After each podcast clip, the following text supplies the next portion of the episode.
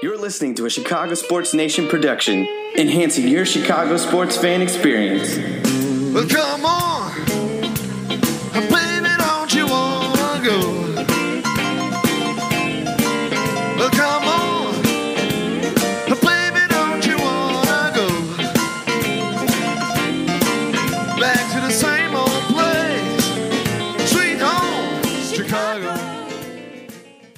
All right, here we go. Another edition of Bears Nation podcast coming at you. We have three out of the four here today. I think that's a new record, or at least it's the same record that we've previously had. Uh, today we are only missing Josh Lyles. He's got adult stuff to do, adult stuff to take care of. But I'm here. I'm Jake Hassan. Chris Nano is still here, or he's back. And Kevin Lapka is also here once again. So you got three out of four guys. And we're going to try and give you guys great show as we always try to do and talk some Bears. But boys, it's good to be back. How's everybody doing? I'm good. I'm good, man. Um, doing good. Uh, just started school, so trying to take care of that. But um, my my main focus is the Bears right now. I know that's probably bad to say, but that's, that's the truth. No, I totally agree. We're what about nine days away here from uh, opening night. So how could you not be excited? This is a very exciting time for uh, all Bears fans. Yeah, it's great. I mean, we have the last preseason game coming up. Uh, it'll probably be either going on or be over by the time our audience is listening to us. We're recording this on Wednesday night. Just going to do some final updates, some final housekeeping before we launch into the season with something big, some big episode coming up on Monday when we get back to our Monday schedule. But we still want to do some housekeeping. Still wanted to close out the preseason before we get to all of that. So let's get right into it. Elliott Fry, we got to talk about it. Elliott Fry was cut. Eddy Piñeiro is the guy now. Drilled a 58 yarder against the Colts last week. Also drilled a 21 yard field goal and two extra points. I mean, boys, it looks like this is who we're rolling with. It looks like this is the guy. I know all offseason we were saying, oh, you know, and we had guys come on the show. We had guys like Aaron Leming and Nick Moriano come on the show and say that they still thought that the Bears kicker for 2019 2020 was still not on the team. And now here we are, last preseason game coming up, and it looks like Eddy Piñeiro is going to be the guy, barring some miracle that Adam Vinatieri gets released or Stephen Gostkowski gets released. How do we feel? I mean, the 58 yarder against the Colts felt great, felt awesome. How do we feel going with Piñeiro, rolling with him, moving forward and into the regular season? Chris, I'll start with you. Um, so I know on this podcast, I don't remember if it was you or Josh, but um, there were two of us earlier in the offseason that were totally on board with Piñeiro. Um, and we were just talking about how we think he's going to be the guy, or at least the guy over Elliott Fry. Um, but I mean, with what he's done, he's been he's been pretty damn good. Um, he's been accurate. I mean, the, the the kicks that he's made pretty much speaks for its speak for themselves. Um, but I mean, yeah, I I, I kind of always had this gut feeling it was going to be him. Um, and I was just waiting for him to show out, waiting for him to show out, waiting for him to show out, and then he finally did. Um, you know, these last couple of games, and you know, unless something goes terribly wrong um, in the last preseason game, I think he's going to be the guy. Yeah, I, I, totally agree. Obviously, you're a little bit more confident now seeing him make that 58 yarder, but you're still unsure. I mean, let's look at the Vikings, right? They gave up a fifth rounder for Kaare Vedvik, and he comes out and has a terrible preseason performance in their third game. And that's the, you know, unfortunate thing about kickers is it's so, you know, for guys who you don't are not established, it's so inconsistent. And you don't like one day you know they'll be great. Like again, I'll use the Vedvik example. Week two, he was great, and that's why the uh, the Vikings traded for him with that fifth round pick. And then the next week, he's not so great. So you know, I'm not 100 percent sure Piñeiro is going to come out. You know, in the regular season and be that consistent guy hitting 58 yarders all the time that being said, I you know if I were to make a prediction, I would say it would be Piñeiro going forwards, just because of you know if you look at the time right now, you got again eight days until uh, opening night. You're not really going to make any transactions that are going to change the scheme of this of this kicking situation. So I, I think it's going to be Piñeiro, but obviously you're more confident, but still not 100 uh, percent about him yet. But obviously a little bit more hope and promise. Yeah, I mean. It- the Vedvik example is a great example because now the Vikings seemingly don't know what to do with him. They don't know if they'll just have him doing kickoffs, if they are going to let him kick field goals, if they're going to have him punt. And, you know, they gave up a draft pick for him, and now they don't know what to do with him. could have easily been the Bears. The Bears gave up a pick. Granted, it was a compensation pick, and it really probably won't mean anything to the Raiders down the road. But they still gave up something, and I think Chris has alluded to it. We mentioned it earlier in the offseason. When you give up a draft pick for someone, no matter what it is, it's a pick and it has some value to your team. And so that's going to put him ahead of guys who are just signed for money, like Elliott Fry and Chris Blewitt and all the guys we saw come before this. So that does say something. And, uh, but Piñeiro has been good and he was very, very good against Indianapolis. I know we can all say, oh, well, it's a dome, it's Lucas Oil Stadium. Of course, you get it a 58 yarder. I mean, yeah, but we know that the roof was open and it offers a, at least a little bit more of a challenge than if it were fully closed. Uh, Piñeiro said that himself, uh, even so. Just the fact to see him make that though, from nearly sixty, and then hit, drill the twenty-one yarder, and then drills extra points, like it, you're going on a high note now. And so we'll see what he does against Tennessee. If Nagy even lets him kick, I mean, we're on this trend with all the starters sitting, but we'll get to that in a little bit. So to end this Piñeiro discussion, where are we at confidence level on him or comfortability level on a scale of one to 10? How comfortable are you with Piñeiro? How confident are you in Piñeiro going into the regular season? Um, confidence level, I would say it's at, at about a seven, seven and a half. Um, you know, to, to the point of the, uh, you know, uh, he, he made that kick indoor and, and whatnot. You know, if if it was Cody Parkey kicking that, would we feel confident that he'd make it indoor or outdoor, regardless? The answer is no, right? We wouldn't feel confident. So I mean, the fact that he made a 58 yarder should count for something, in my opinion. I, I mean, I think that's incredible, regardless of, of where it is.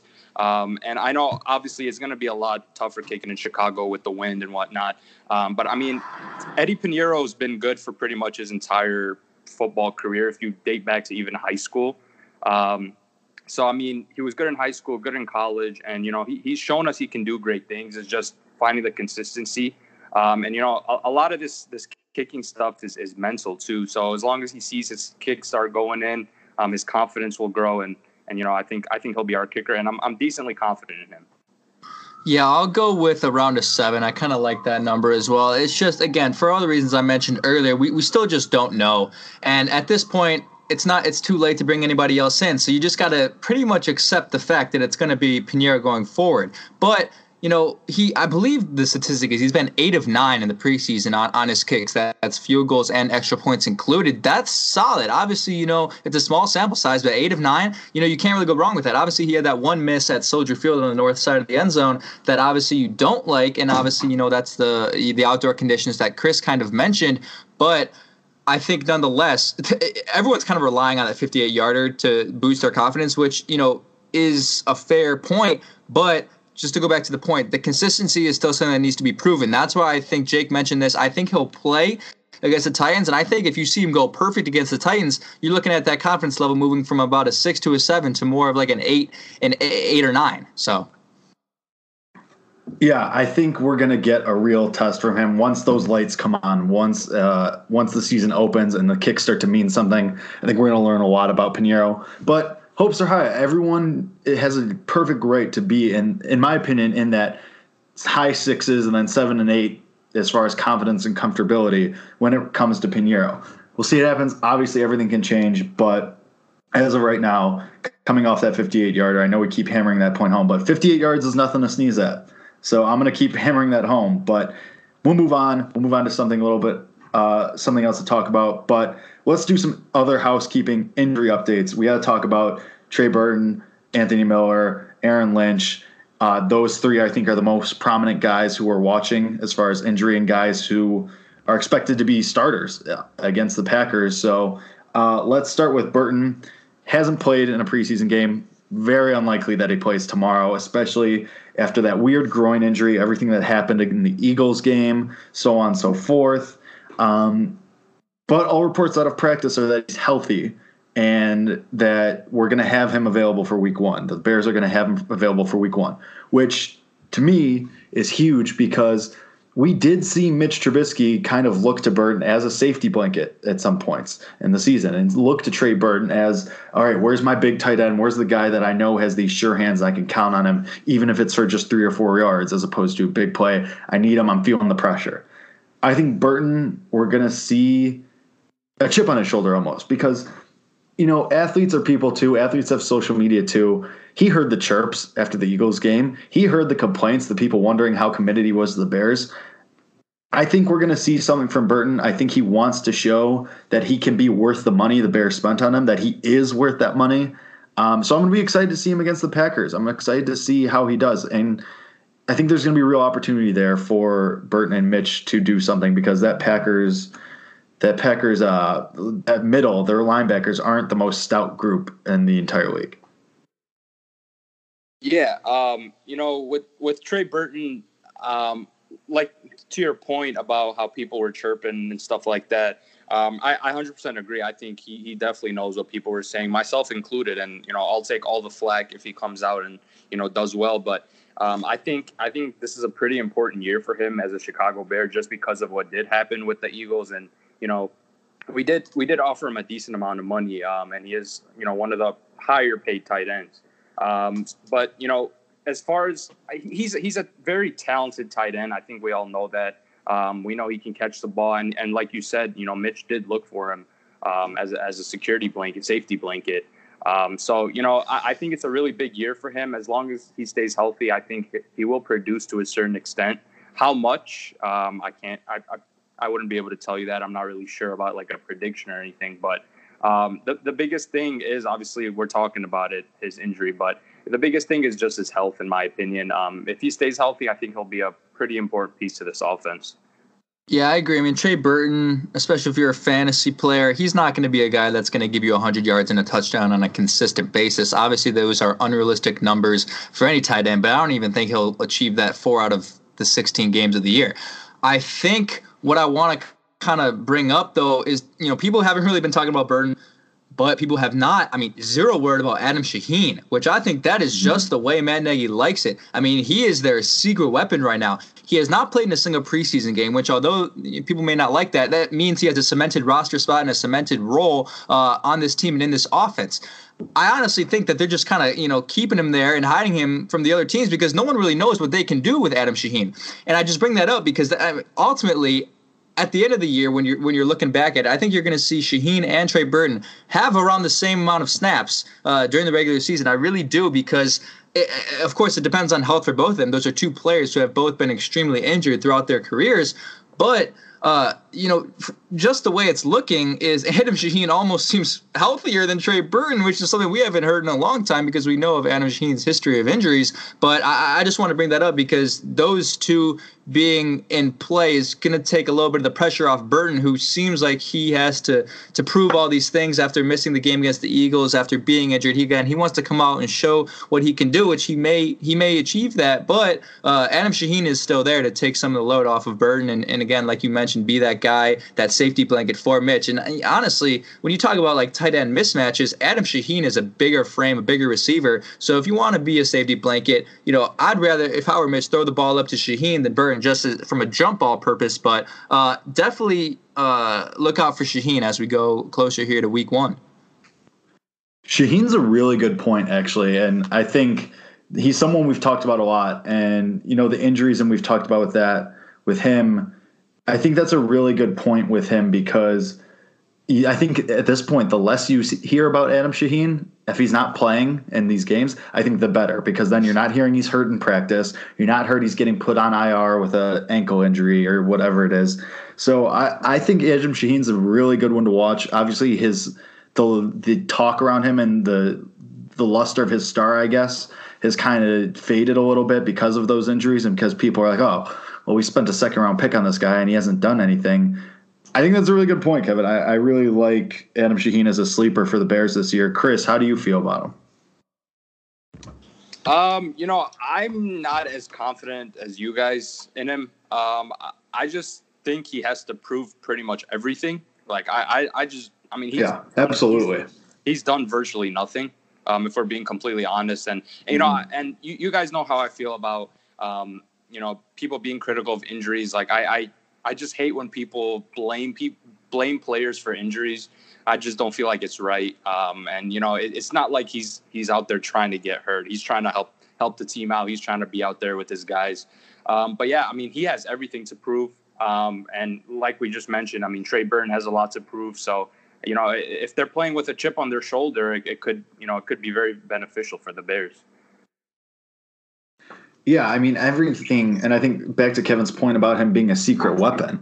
That would be incredible. I mean, to have Yeah. this guy who is who was an athletic freak coming out, and someone who we thought, I mean, who got the name Baby Gronk, and like that's something that you could really look forward to. If he can contribute anything, if he can contribute half of that, you're going to take it. So Adam Shaheen definitely won uh, out kind of out of the, the blue there from Kevin, but a really good talking point, and really someone I think we can hope for and look for. And now we're speaking it out into existence, so we'll see what happens. Yeah, I want to add one more Um, thing just about Shaheen real quick. So, uh, you know, the thing is, obviously, he has not played in very many games. So when teams are looking at the tape for just the Titans in general, they want to see what the Titans are capable of, what the Matt Nagy offensive scheme is going to do with the tight ends. They're seeing what Trey Burton can do. They're seeing what maybe Braunecker could do. Shaheen is a totally different tight end from Burton. That's why I think it is such a such an advantage because you know the routes that Shaheen is running is not the same as what Burton is running when Burton is on the field. Um, just because there are such different players, you're going to be seeing the offense do different things with Shaheen that basically no team has film evidence on. And that's why it's so crucial is no one can just go look at you know last season or the year before and see oh okay this is when they're utilizing adam shaheen or let's see okay they utilize trey burton these situations they'll probably util- utilize adam shaheen in the same situations. That's not the case due to them being completely different players. So i think that just adds another element the fact that there really is no evidence on him no tape for any team to watch and the fact that they're such different players is going to make him you know like we say that sleeper pick I mean, it'll be interesting, and I'm, I mean, we've seen him make some really good plays in the preseason before. So if he can transfer that over and be something, it's gravy. Uh, let's move into other injury uh, updates. Uh, let's start with Aaron Lynch, and we'll save our our guy, the guy we all I think we're waiting to talk about, but until the end. But we'll do Aaron Lynch right now. Uh, he was dealing with yet again another injury. I mean, that's same old story for really Aaron Lynch. It seems like he's always dealing with some kind of nagging thing, whether it be a shoulder or a hamstring or an ankle. But he always shows up and he's always there. Um, I do think injuries maybe nagged at him a little bit last year and influenced his play a little bit. Uh, if the healthier he can be, the better. Not expecting to see him tomorrow against the Titans, obviously, but I mean, if Aaron Lynch can be there consistently and be that outside presence with, I mean, with Leonard Floyd and Khalil Mack and Akiem Hicks and be that disruptive presence, I think Aaron Lynch could be a really big part of this pass rush going forward. I think they've all had another year to gel, another year to kind of come together and be in a more ferocious unit. Um, it's everyone's saying he's expected to play against the Packers. Obviously, that's awesome. The more of your defensive starters and the more of the unit you have together once the regular season starts, the better. Uh, Aaron Lynch, how are we feeling? Confidence level and him starting Week One against the Packers. Um, I I think he'll be ready to go. Um, you know, I, I think, in my opinion, Aaron Lynch is a starting caliber player. Um, I I Absolutely. 100%, I hundred percent believe that. I think his his career has just been derailed by injuries, like you mentioned, and uh, you know the fact that he's on this team as practically a backup um, is, is is pretty exciting. He, he just that's just another guy. Bottom line, that just needs to stay healthy. Um, you know, but I mean the most you know like whatever we can get out of him, I, I think we'll, we'll take it just because he is so good. Um, but yeah, I, I'm I'm expecting him to be ready when the season starts. I'm expecting all three guys that we're going to talk about to be ready. Um, but yeah, I'm I'm I'm excited to see what he can do. Um, you know, this season. Just just just praying he he's on the field. Yeah, he, he should be ready. He and Anthony Miller returned to practice two days ago, so that's a good sign that they're at least participating in contact activities and things like that, getting them ready for the season. And honestly, I would just say kind of just keep them on a you know a low run for these uh, for the next week or so, just to avoid any slight injury, because we know he has a knack for those before September fifth. But again, like Chris mentioned, I mean, you're talking about a guy like Aaron Lynch, who you know with a full 16 game season, full health could be a starting outside linebacker on a, a, handful of teams around the league. So the fact that he's you know a depth player, more of a second string guy who's going to be there to replace uh, Khalil and uh, Leonard when necessary, I think is huge. But uh, to go back to the whole health standpoint, he should be ready to go. You know, if I were Matt Nagy and Ryan Pace, I'd keep him on lighter reps until September 5th. There's nothing that he has to go out there and prove this next week in practice. He's going to make the roster, obviously. So uh, you know, just just keep him on light reps and and have him ready so he can wreak havoc September 5th. Yeah, and I think that's been the whole point of this resting the starters, not having them play in the preseason game. Just have them as healthy and ready to go as possible once September 5th rolls around. And one guy, the last guy who we want ready, as ready as possible for September 5th, and a guy I think we all know is itching, biting at the bit to get back for this game just because of his competitive nature, and he really wants to prove something. Anthony Miller. He's a fan favorite. He's one of our favorite players. We love to talk about him coming off that shoulder injury that required surgery. He's been held out of all preseason action, has been doing some light practice and starting to ramp up his practice reps.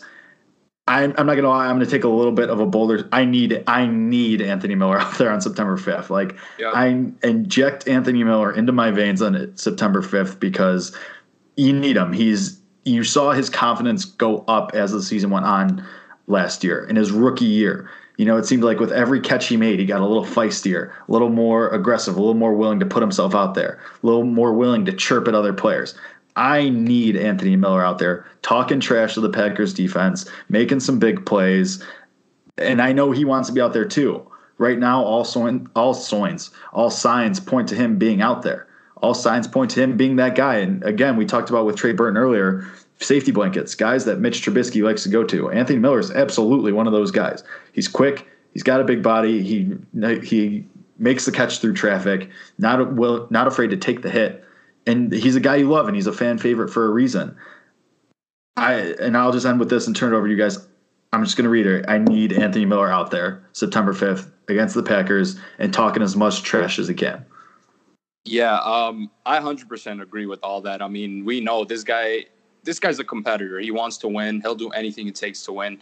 And honestly, if, in my opinion, even if he's not hundred percent, he's going to play uh, against the Packers. Yeah. I, I, I mean, I know people are going to bring up the argument of how we should, you know, preserve him for you know the entirety of the season. But I mean, this is against Green Bay. There's no game that means more on on the schedule, you know.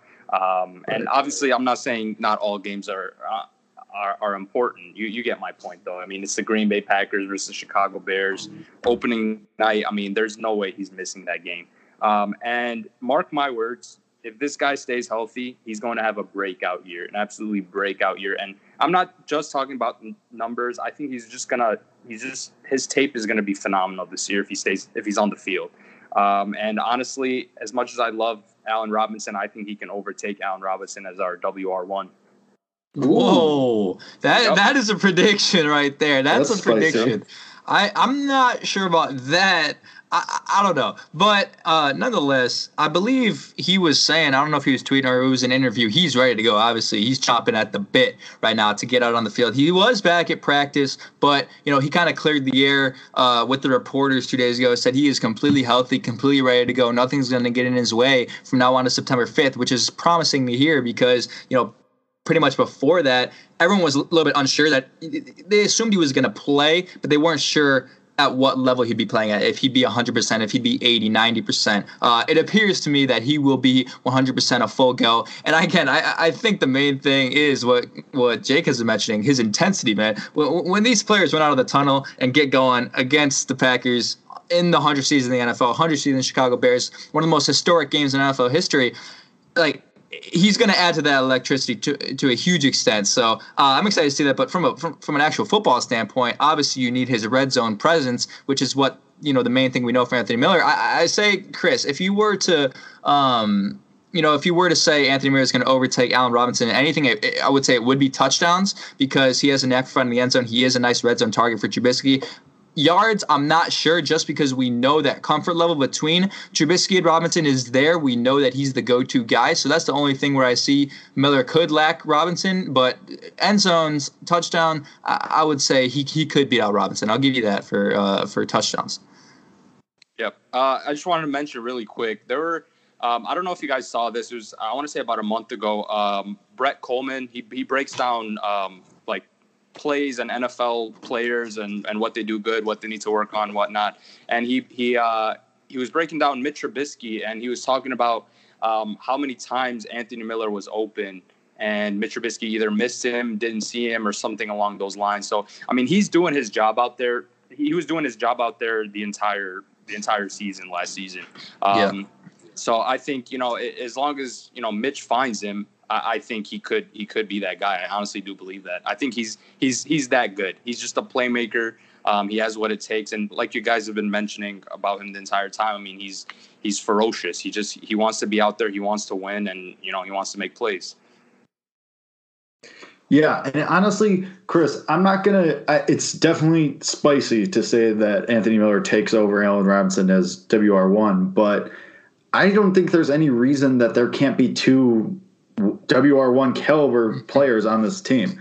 Um, oh, I do yeah. think I think Eddie Miller definitely has that wide receiver one potential, that top receiver potential. Um, and I've said this before on this podcast. I think we forget though that Allen Robinson very much has that potential too. I think we all forget that it usually does, even though an athlete can come back in a season from an ACL injury, it usually it takes them two years to get back to that production that they were at before that, around then. So usually they need a season to build themselves up, get back, start working back towards the level of player that they were. I think we don't give Allen Robinson enough credit for the receiver he was right before that yeah. injury because he's definitely yeah. working his way up. Um, and I think the Bears will have two top receiver caliber players on this team. Um, I think we're going to be talking about both of them as wide receiver ones come this offseason, this upcoming yeah. offseason. Yeah, I mean, if, if you're a big fantasy guy, I'll bring up the fantasy thing because I know people are going through their drafts. They're trying to make trades and acquisitions and everything. Allen Robinson is is quite possibly a very, very uh, viable candidate for one of the top wide receiver ones or wide receiver twos in your fantasy league because again you saw his production with Jacksonville which was top five in the league as far as fantasy as far as yards as far as touchdowns that year and again last year he showed the glimpses of what he was able to do in Jacksonville just a year after ACL reconstruction surgery. So now with that second year, like Jake mentioned, you can expect him to go back pretty damn close to those numbers that he had in Jacksonville, which were top five wide receiver numbers. So fully expect that to happen. But um, you know, like you mentioned, two wide receiver ones is, well, I mean, I guess it's not really a thing, but just two viable candidates to be a thousand plus yard receivers, I guess is what we're trying to say here. Uh, that is very real possibility with these two guys. Definitely. Uh, keeping it moving here, keeping this train going. Uh, let's talk a little bit about the final preseason game tomorrow against the Tennessee Titans, the kicker before we get into the regular season and the game we've all been waiting for. Uh, I mean, not much to look for. I think all eyes are still going to be on Pineiro, assuming that he plays. Um, elsewhere, I mean, Kerrith Whyte Jr., maybe, Ryan Nall, they're fighting for spots, but we can get into that when we get into our roster predictions. Um, anything specific that you guys are looking for or anything that you want to comment? I mean, obviously the starters aren't going to play. Um, they usually don't in the fourth preseason game anyway, but any final notes on this preseason? Um, I actually just wanted to bring up one guy because I was speaking very highly about him this entire offseason. Um, Duke Shelley has not mm-hmm. looked too good. Um, he's just looks a step behind right now.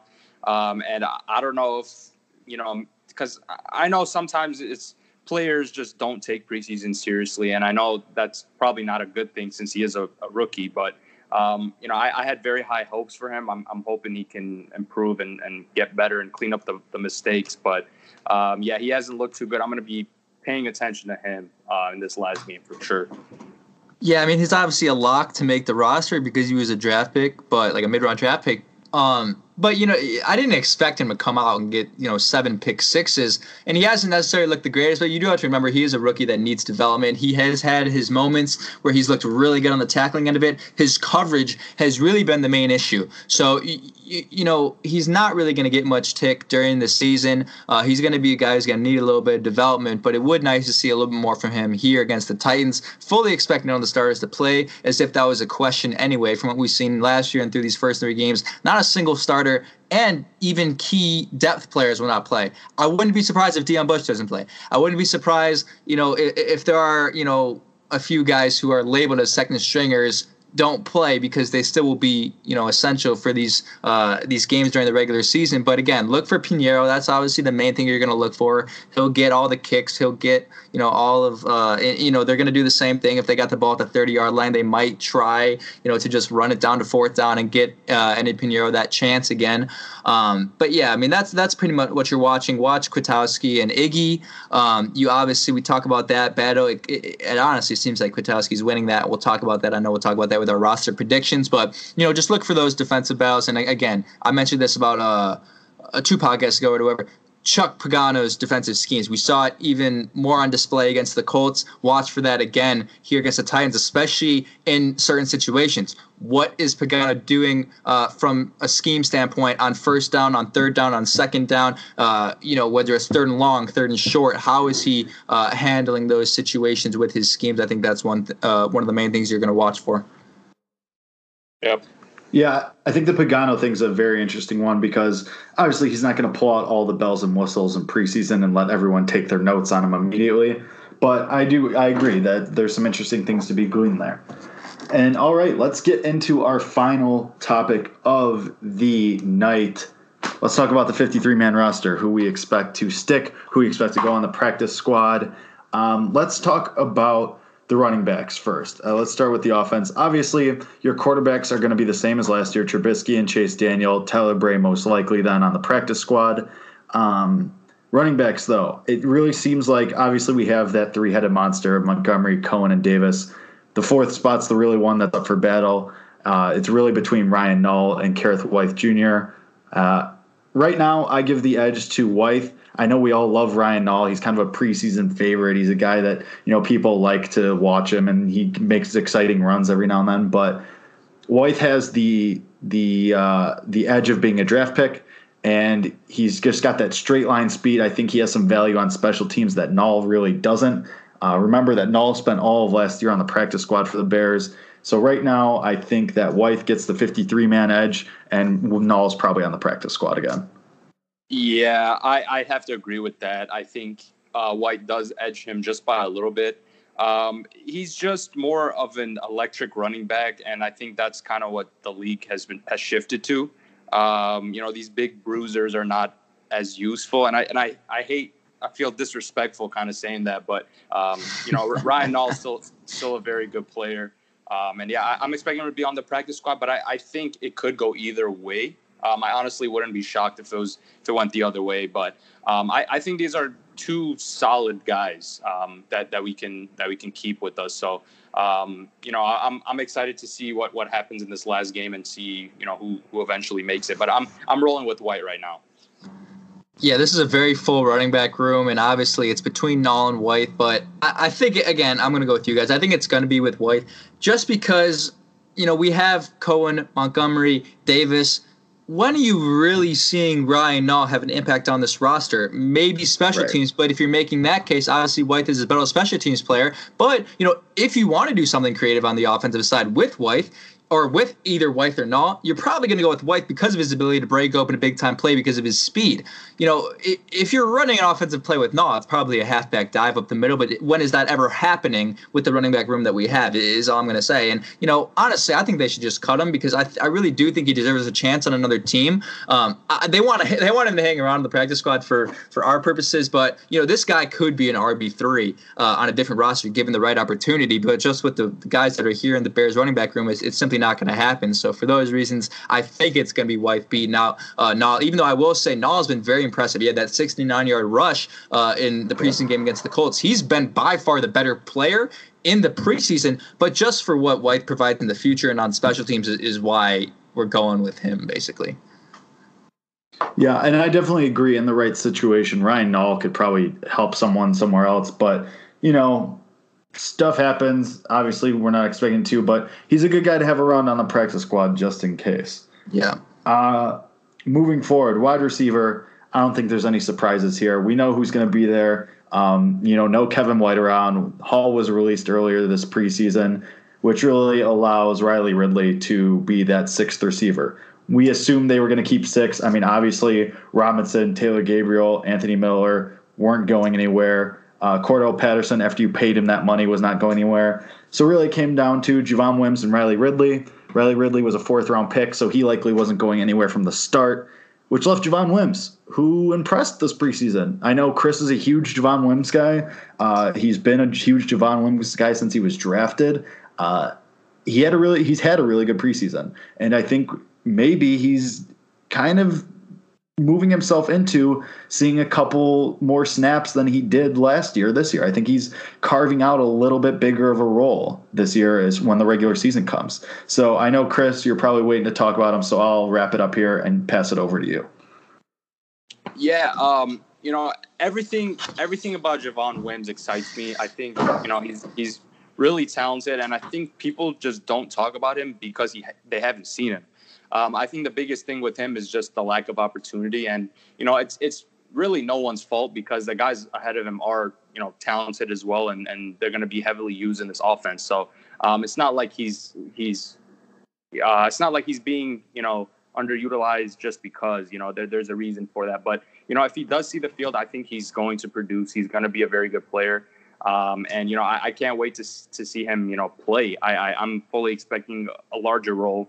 Um, and yeah, um, you know him and him and Riley Ridley, the Georgia boys. I, am expecting them to have to have decently sized roles. Uh, one guy I wanted to bring up was Marvin Hall. Um, mm-hmm. I know mm-hmm. there's been talk about him, um, you know, maybe making the roster as a special team teams guy, but um, I, I, think I I don't see it at all. But yeah, I just wanted to hear your thoughts on on him. Yeah, I mean they're gonna keep those six. Unfortunately, he hasn't showed enough to me yeah. to where he, he deserves a spot. Uh, he's a talented player, but you want to see him produce plays in the preseason, which really hasn't happened. He's had a few plays in camp that have been eye opening and have showed promise, but as far as the actual gameplay, uh, we haven't really seen much. But that's a, that's an interesting thing too. You obviously make that case, and then you say, well, where the heck has Riley Ridley been? You know, these past three preseason games. I mean, he's been no. I haven't seen a you know anything big from him uh, in the preseason games. I know we again same thing. You've seen a few things from camp. Obviously, he's a fourth round pick, so you're not doing anything with him. But you know, I, I would like to see. I guess I'll go back to you know uh, a foreshadow of of Game Four here tomorrow against the Titans. I would like to see more Riley Ridley. I wouldn't be surprised if he's not active against the Packers simply because Wims will probably get be getting most of his time with the special teams unit. He's obviously not a guy who's going to be on the field for I would say 10 plus snaps a game. I'll be probably on there for five or six. You won't see a ton of him, especially in game one. Um, but Riley, I mean Riley Ridley, we just we just don't know what he's capable of. So to throw him out there, I mean, if you're expecting him to see the field uh, from a wide receiver standpoint uh, against the Packers, I don't. I mean, he might see the field, but will he get a reception? I, I think it's extremely unlikely just because we really haven't seen him do much at all, uh, especially in these preseason games. But yeah, Marvin Hall, uh, good player, but not not enough for him to stay on the roster. Um, I, yeah, just I, wanted, I, just wanted to go bring ahead, Chris. thing up. My, uh, my bad to cut you off, Jake. Um, no, you're but, good. Uh, Riley Ridley. I, I, mean, I think Kevin, you brought it up earlier, just uh, about the whole hiding him uh, type of thing. You know, I, sure. I, feel like that could that could be happening with Riley Ridley, honestly, because sure. I know I know when they drafted him, um, you know, that they they definitely had high hopes for him, and they were talking highly of him. So. Um, I, I, do agree though that I don't think he'll be he'll be utilized much, you know, in that first game or maybe even the beginning of the season. But I think he'll be he'll be a I don't want to say key component to this offense, but he'll, he'll be there. He'll, he'll be making plays, sure. um, and, and I'm, I'm I'm expecting that. Yeah.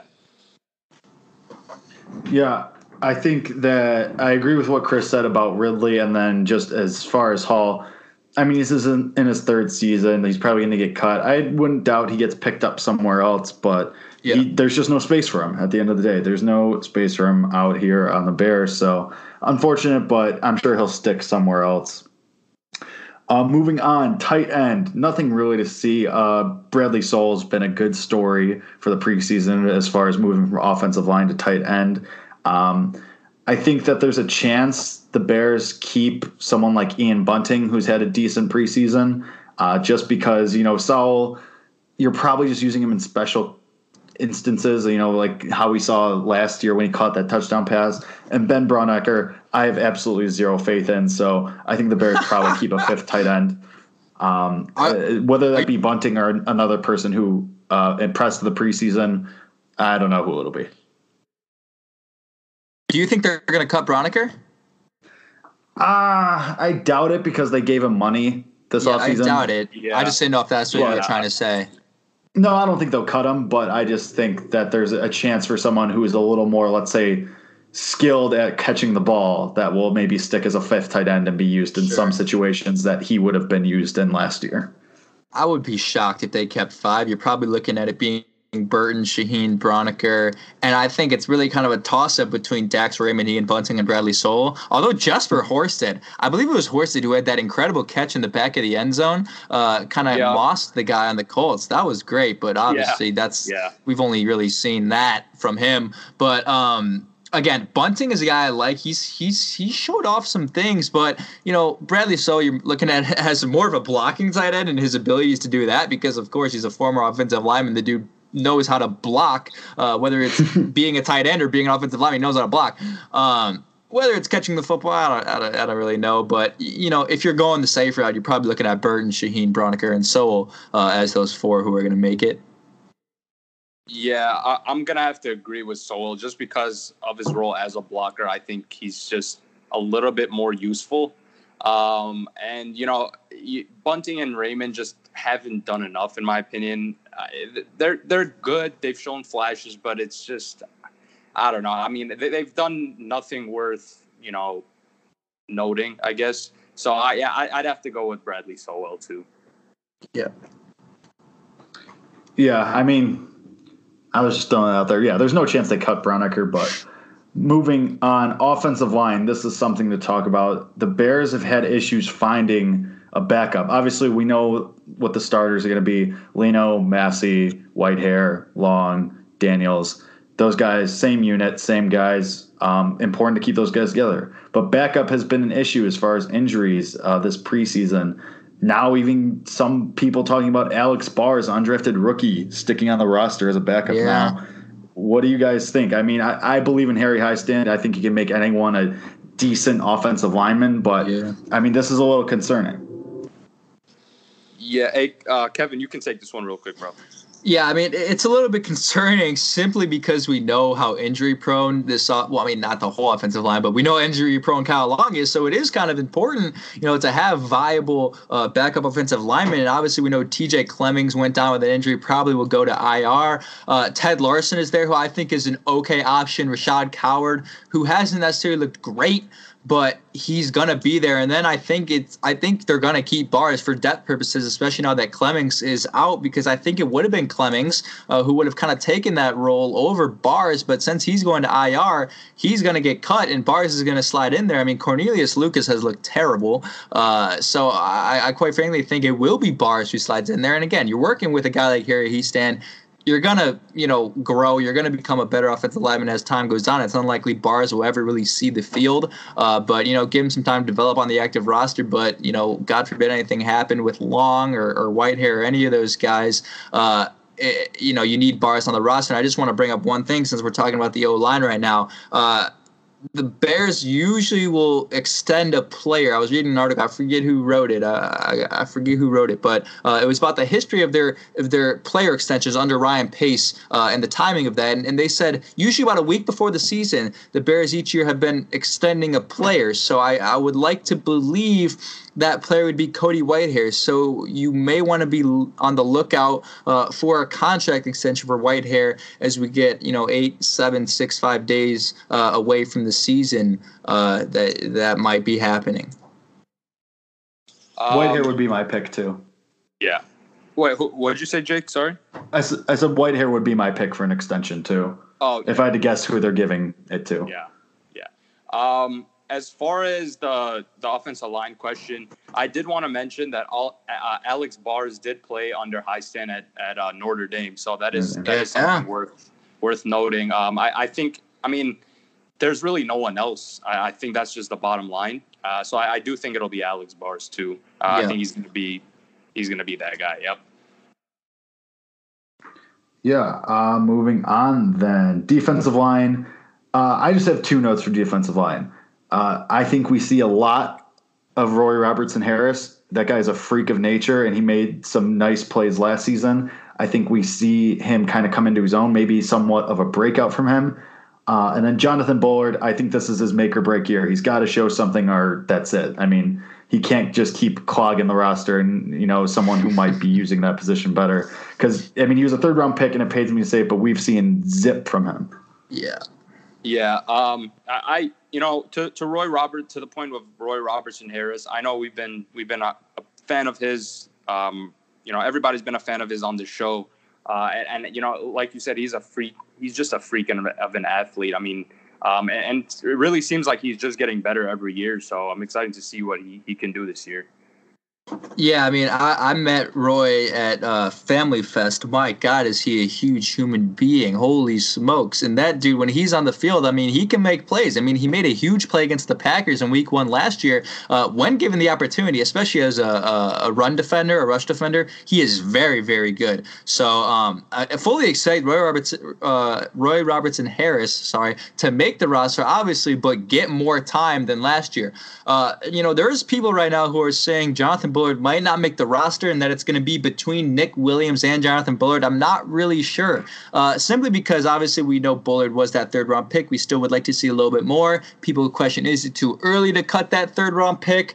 But Nick Williams has showed a lot this preseason. I mean, of the you know of you know Jonathan Harris, Nick Williams, uh, Jonathan Bullard, Abdullah Anderson, Nick Williams has probably been the most impressive uh, through preseason. So y- you probably will be seeing uh, Nick Williams on that roster too, just because of how impressive uh, his preseason has been. But what do you guys make of that? Uh, obviously, Bullard. You know, y- do you truly think he's on the bubble this year? Obviously, we know these cuts are occurring on Saturday, so we're getting near that time. But uh, do you think he's on the bubble? And is Nick Williams a guy who can stay on this roster for the regular season?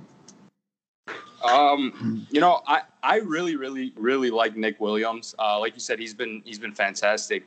Um, I know this is probably somewhat irrelevant, but um, he, he's honestly a very good guy. Um, he's always responding to fans and, and whatnot.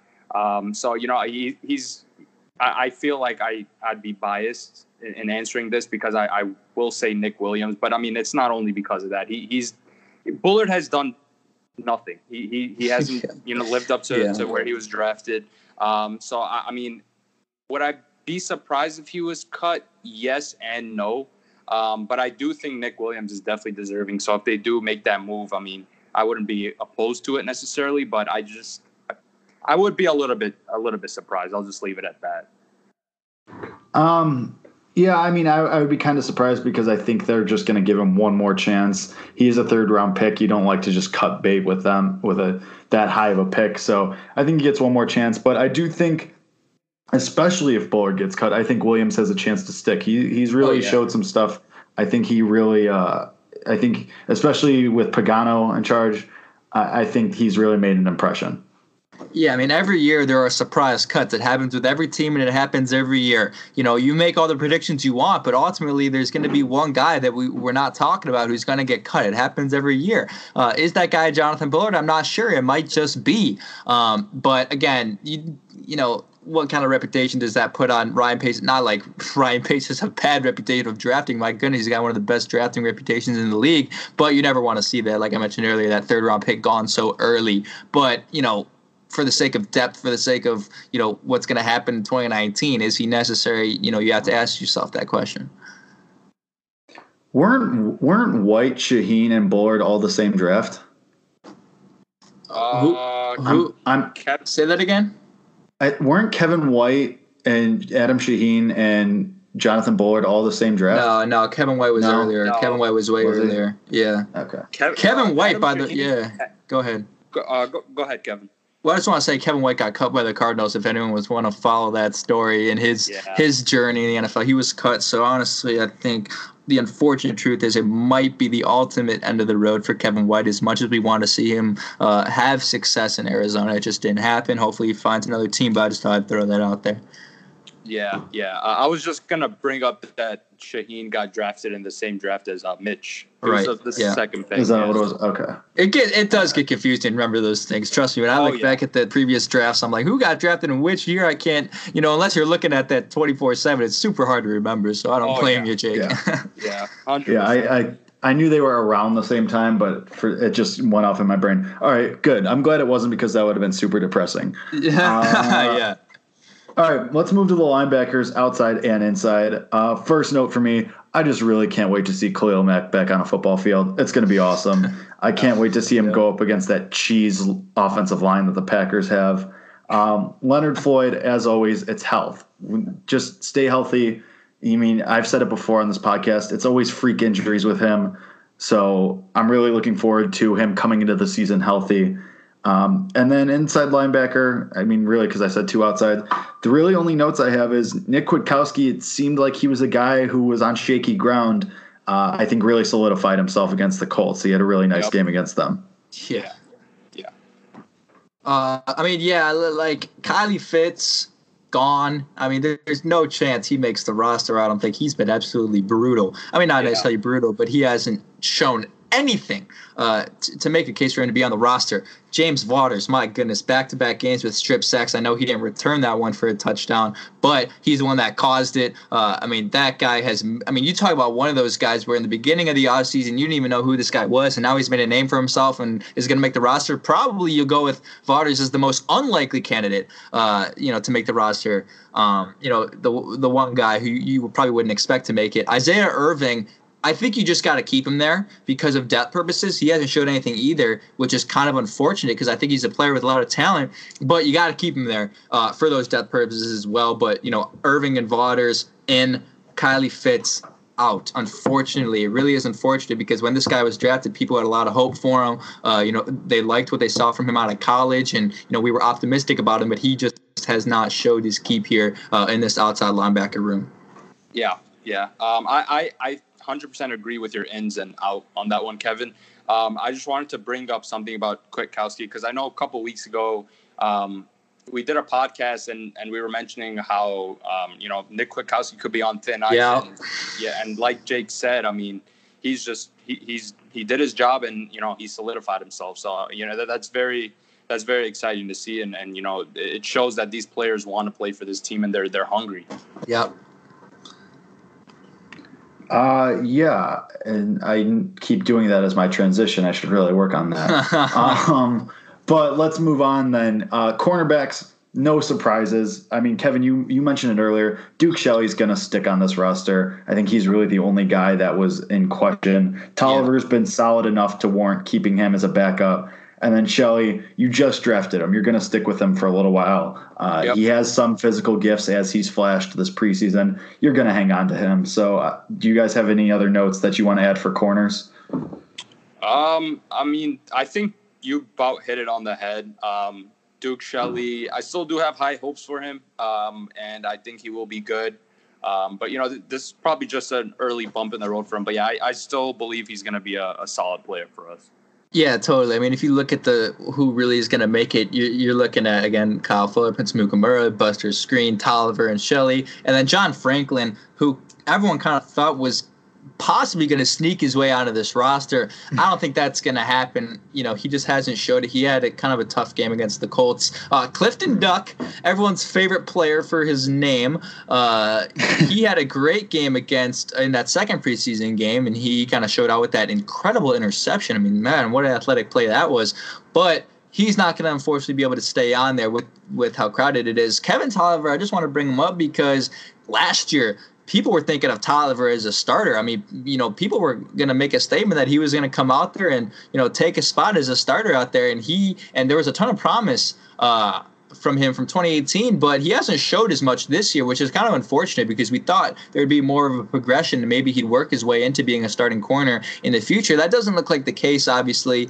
Um, but it's just unfortunate that it almost seems like a regression from him. But nonetheless, he has to stay on from depth. He'll be a guy who can fill a role if necessary. Uh, we should go ahead to inside linebackers real quick because we talked about this. I believe I, think it was us three who had the podcast where we were talking about is it Nick Kwiatkoski, is it Iggy? Uh, which one are we going with?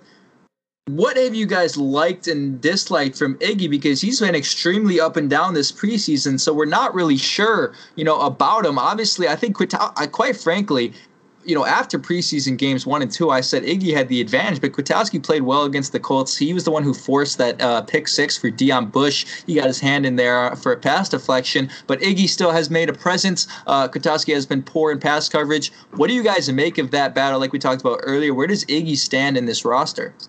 Yeah, uh, so I was with I was with you guys. I think I'm pretty sure all three of us said Iggy, if I'm not mistaken. Yeah, we did. Yeah. So I mean, I I just want to say I, I was wrong. I, I, I think I, would, I, think I, I would change my answer with that one. Um, and you know, after thinking about it a little bit, you know, Kwiatkoski, I don't know if we can call him a veteran, but I mean, he's been on this team yeah. longer. Um, and I think that does, you know, give him a slight edge at least somewhere.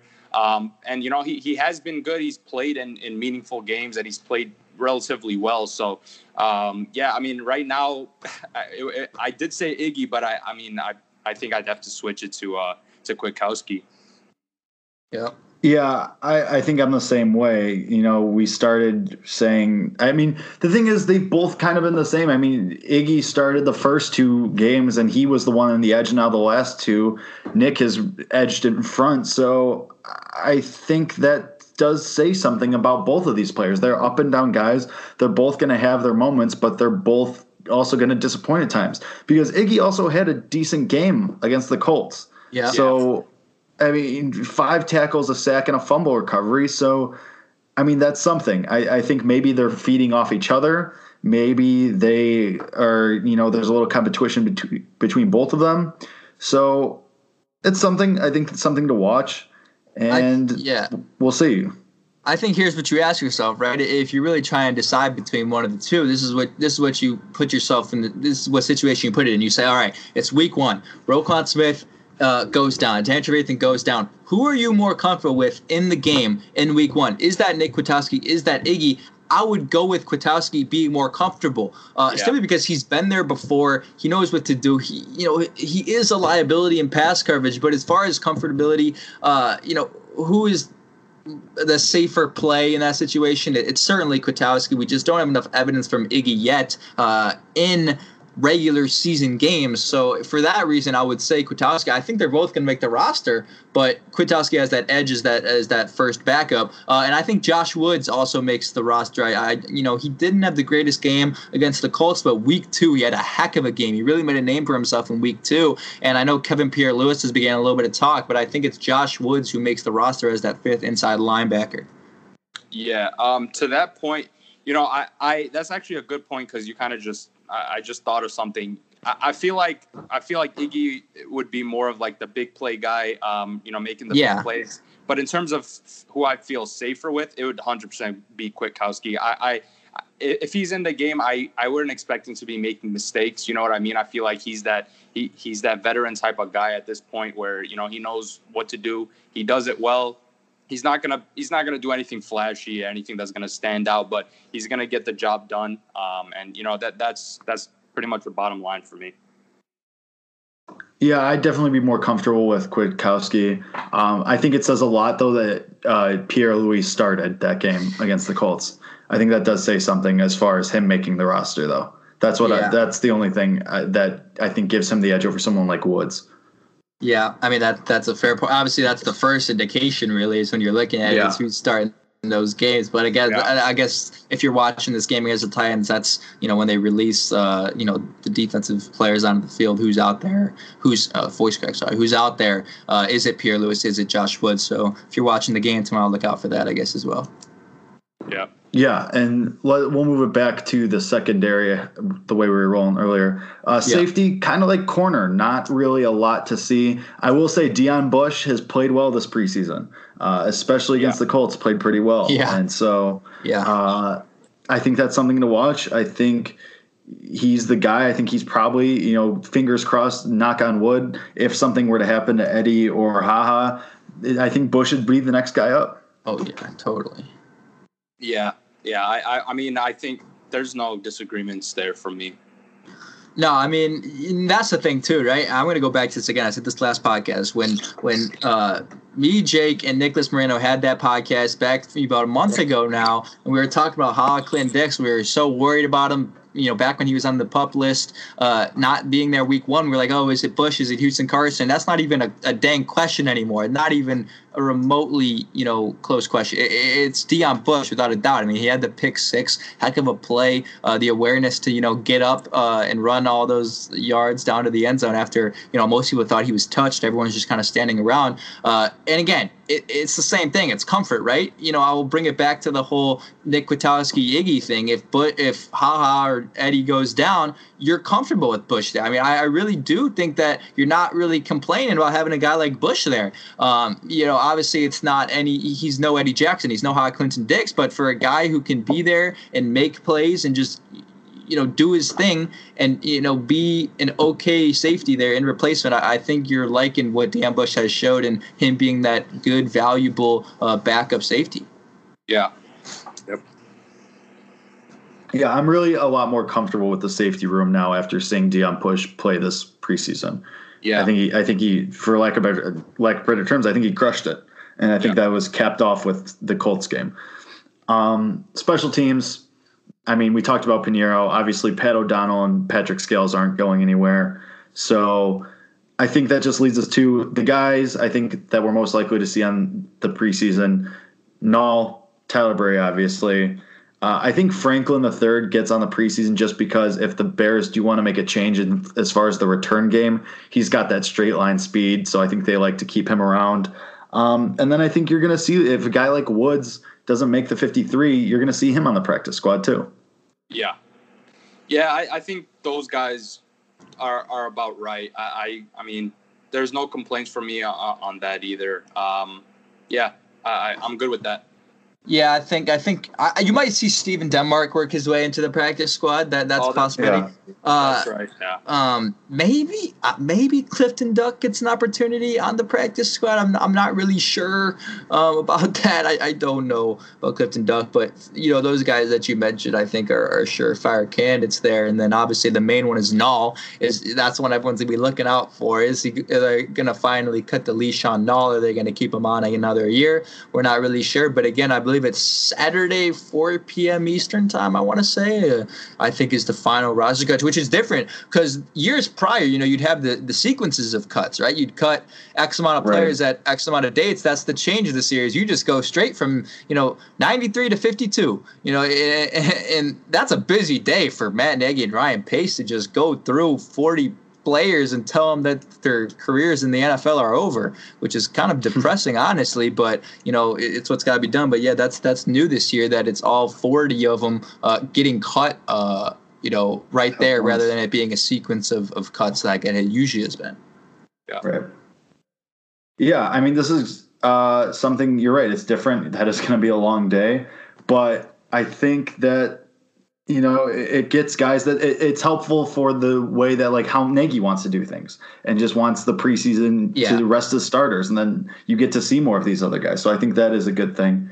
But all right, we'll wrap this up. Uh, this has been a good episode, longer episode than we were expecting. We got to talk about a lot of good stuff as, as usual. I think we always talk about good stuff. That's I'm not going to oh, yeah. about oh, yeah. so they're all good. they're all good.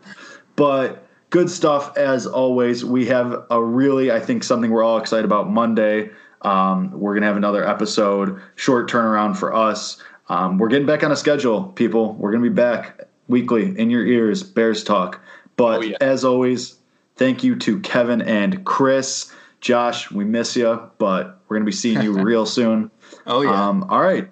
Great episode, boys. Always nice talking to you. But until the next episode on Monday or Tuesday, hang tight battle through this last preseason game, and as always, bear down.